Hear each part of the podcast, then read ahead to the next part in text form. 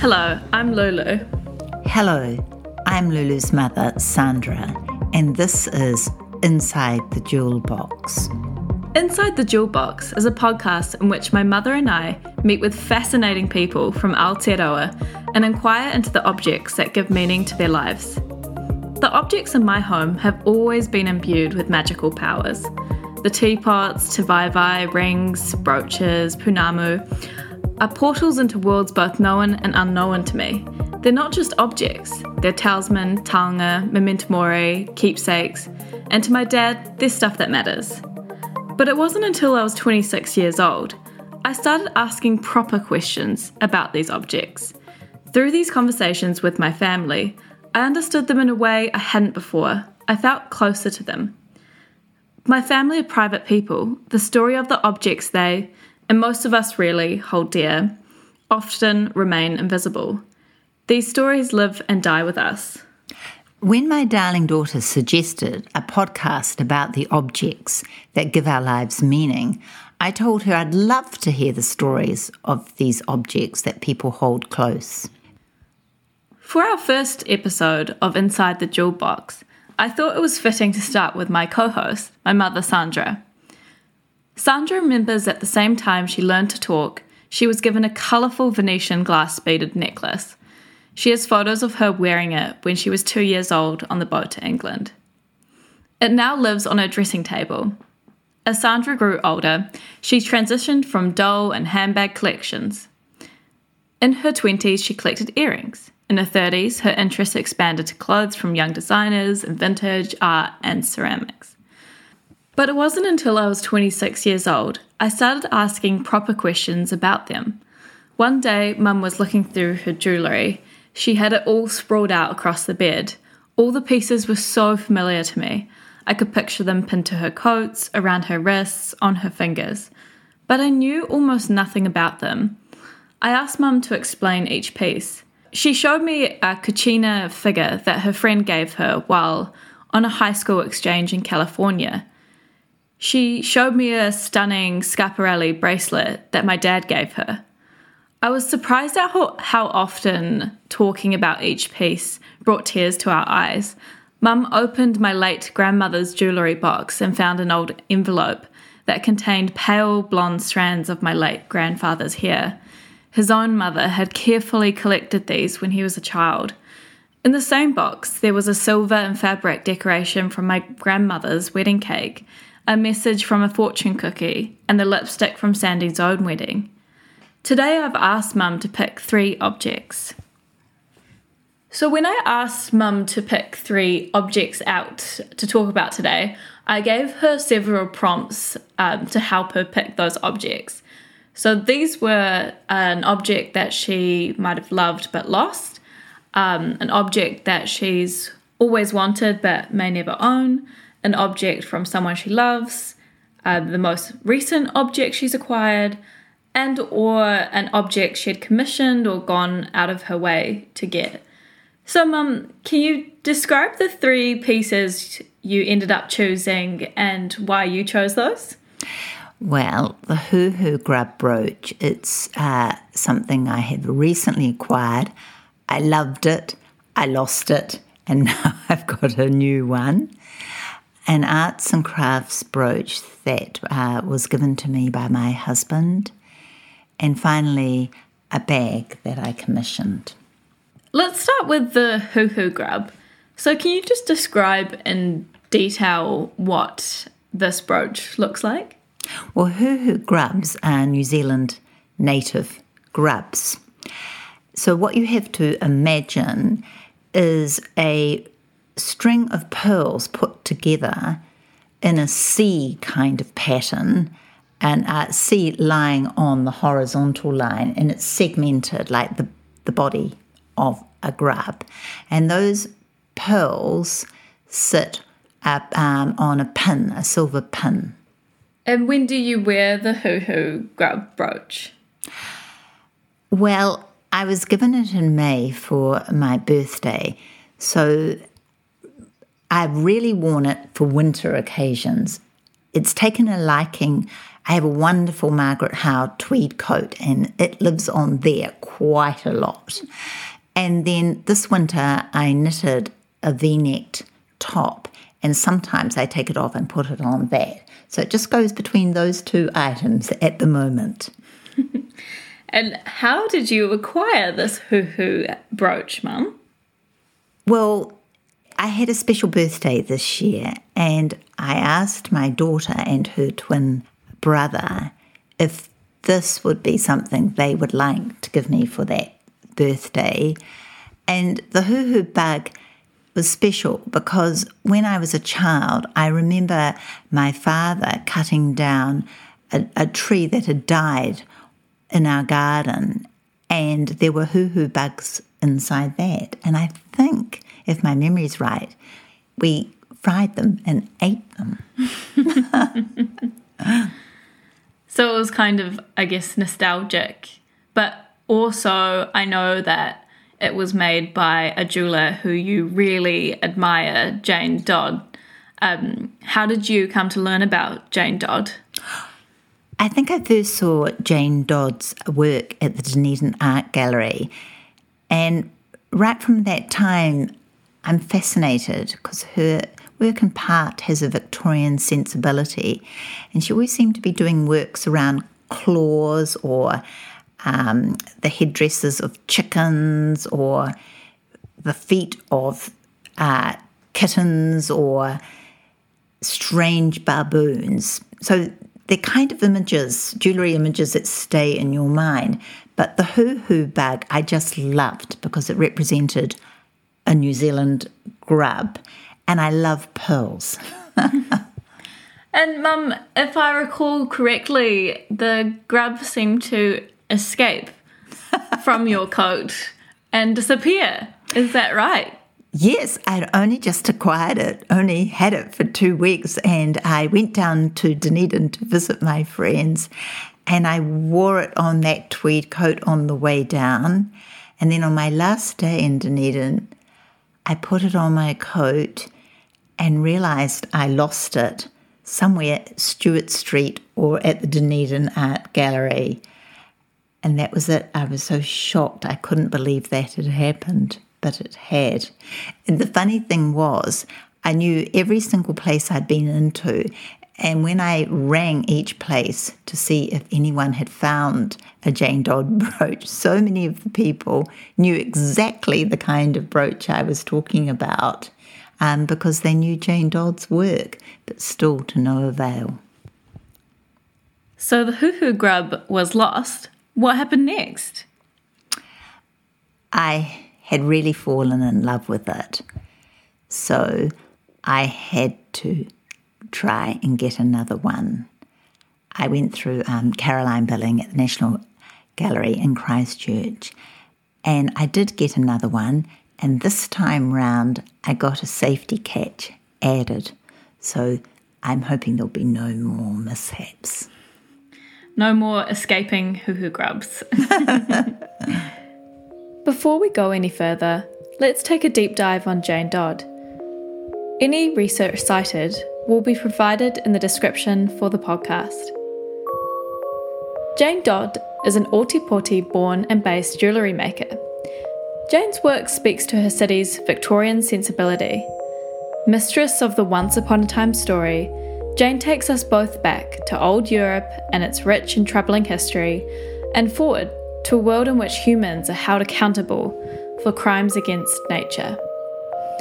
The objects she conjures up brooches, necklaces, earrings, and talismans created over a 30 year practice slither, wobble, crawl, fly, and swim. There is a hint of treachery, subversiveness, and whimsy in their very presence. Concerns for the natural world and the fraught relationship we have with it are paramount in the conceptual background to Jane's work.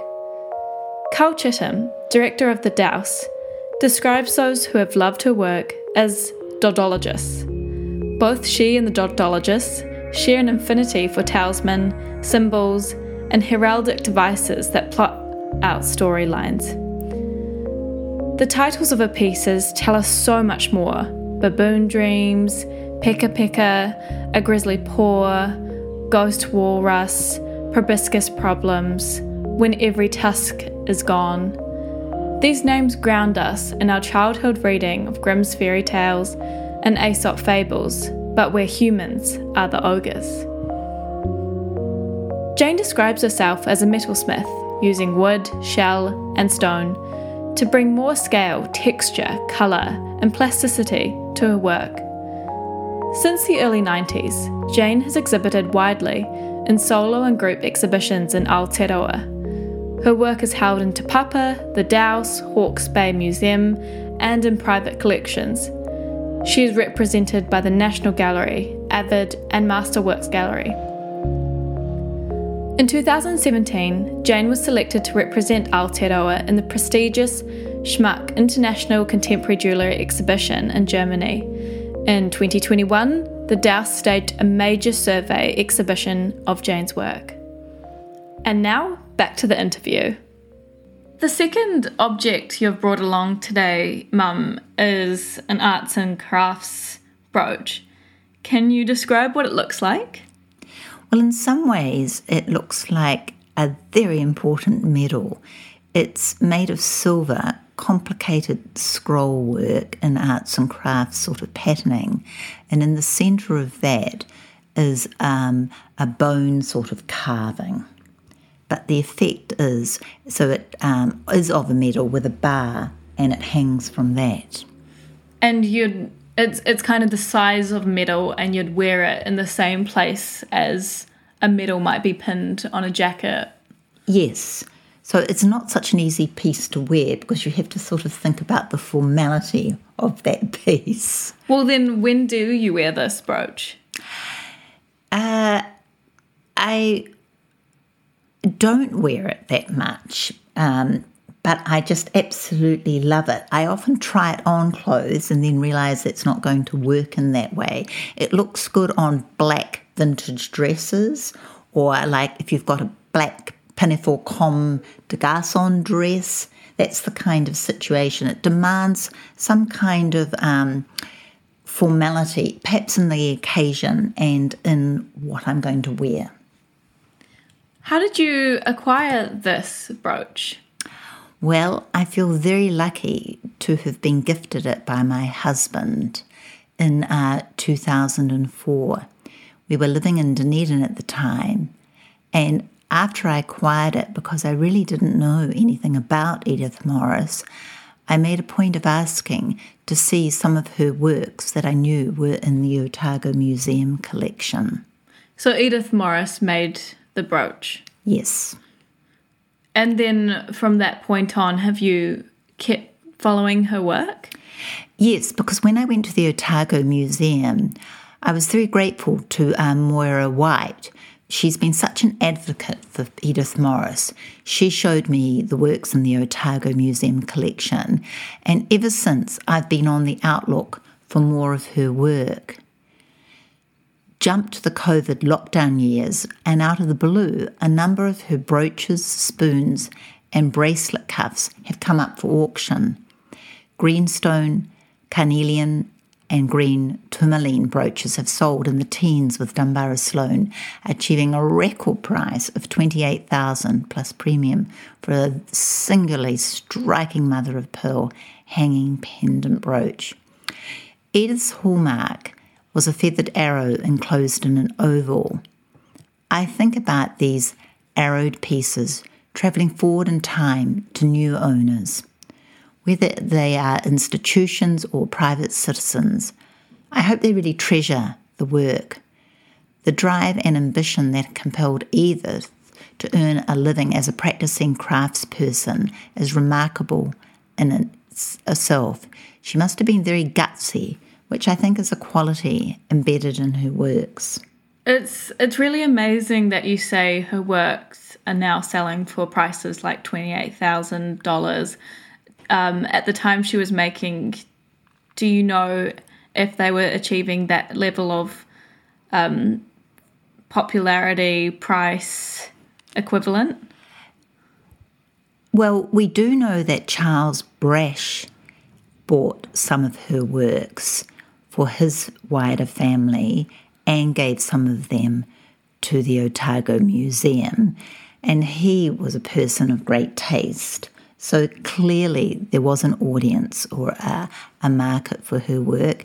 And I do know that a great many diplomats based in Wellington bought her work. So I had always assumed it was either in institutions or had gone overseas. But perhaps this isn't the case. Let's take a deep dive on Edith Morris. The information about Edith is sparse. This has everything to do with her gender, her time, and a pursuit of jewellery making, sitting as it has done outside art historical canon. Artist jewellers like Edith occupy a space at the midway point between 19th century immigrant manufacturers and the explosion of jewellery practitioners from the 1970s onwards. Edith was born in Kent. She immigrated to Aotearoa with her husband in 1924. Then in 1934, the couple and their two sons moved to Wellington. She undertook a metalworking course at the Wellington Technical College. For the next 25 years, she pursued her craft from her workshop and home in Days Bay. She sold her works to individuals like herself. Charles Brasch, the poet, literature editor, and arts patron, both corresponded with and purchased work for him and his family, friends, and the Otago Museum. Many of her pieces were purchased by foreign diplomats. At this time, little was written about craft, and what was written emphasised ceramics and weaving. Edith's work was unique Many of her pieces are recognisably arts and crafts in style, with the emphasis on metal work and single semi precious stones. Other pieces appear inspired by wider references to Celtic, Mexican, and older non European cultures. And now, back to the interview. The third object you've brought along today is the commissioned bag. Um, can you describe for us what it looks like? It's a Vita Cochran bag. I have quite a few Vita Cochran bags, but this is particularly special because it's a sort of memorial to my mother. It's a black felted bag that has got structure and form like a traditional handbag but open at the top and with a handle, a braided handle. So it's black, and on the front panel, there are bluey and pinky hydrangeas. My mother loved hydrangeas and had them in her garden.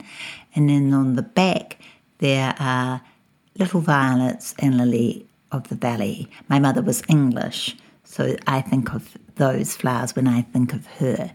Now, the black, uh, the handle is braided in black felt, and then the lining inside is a pretty little floral Liberty print.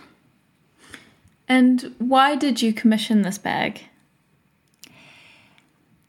At, at that, Vita was already making bags like that. I'd quite admired another version with nasturtiums on it, but I just thought it would be nice to have a memorial bag for my mother in which I could put special things. And not that, that my mother had lots of handbags, but it just seemed apt and the flowers. So when I have it sitting, um, I often just look at it and think about those particular flowers and think of my mother. Do you use that bag a lot? I do. I do. I collect vintage dresses. I don't like wearing too much vintage on vintage, but I sometimes wear it out with the vintage dresses, the floral ones particularly. Um, I like it as an evening bag because it's very easy to put your cell phone and your lipstick and a mirror inside. It's not a day bag. I think it is um, special occasions. How did you come to learn about Vita and her work? Living in Dunedin, and that was the time that her husband, Justin Paton, was the curator at the Dunedin Public Art Gallery, and I got to know them. I'd already seen her work, I think, in Plume in Dunedin. And um, yes, I've slowly been acquiring all sorts of her works. I've got a sort of wasabi bag, I've got Otto, lots and lots of them. There's always another thing that one would like from Vita. And I loved the like the craft work and it's very much about woman what has been seen as woman's domestic work. Let's take a deep dive on Vita Cochran. Vita was born in Wellington and now lives in Sydney. For over 20 years, Vita has been making bags, samplers, and rag rugs. The artist embodies the long history of weaving and stitching as a way of telling stories. Historically, this has been women's work. Vita paints patterns with stitches that both make this point and ask us to rethink the importance of this work. She is the gentlewoman as a subversive, embroidering forgotten truths, rescuing overlooked or unacknowledged domestic makers, exposing the unconscious stories, the hidden sides, the ends hanging out of works, and in the process, making visible a long history of women's work. But Vita's work is not a history project. She's always generously sharing her knowledge, running workshops to enthuse the next generation of would be rag rug makers, and sharing her delight in overlooked op shop finds, whether it be a bed jacket, a tea cozy, or homemade Depression era bags. A constant in her work are her bags. She recounts the many forms she's explored. She says, there are flower bags, zip bags, Bargello tapestry bags, rope bags, and bags made of triangles, bags which are tools for collecting that are themselves collections of buttons, gloves, stitches, bags for picnics, for friends, for children. But a bag in Vita's world is always so much more than a bag. She gently chides us that the first tools invented by prehistoric humans were bags, small receptacles in which to gather and transport other things, rather than the weapons and tools of the hunt, which are better preserved by history.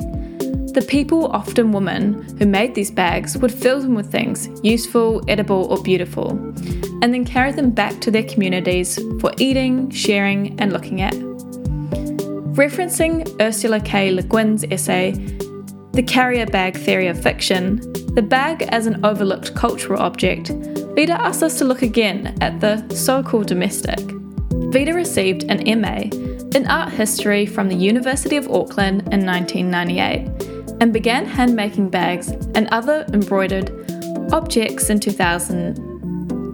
Her recent exhibitions have showcased her work with the sampler, rag rug, and bag, and more recently, a new series of wall hangings made from deconstructed garments she calls exploded coats.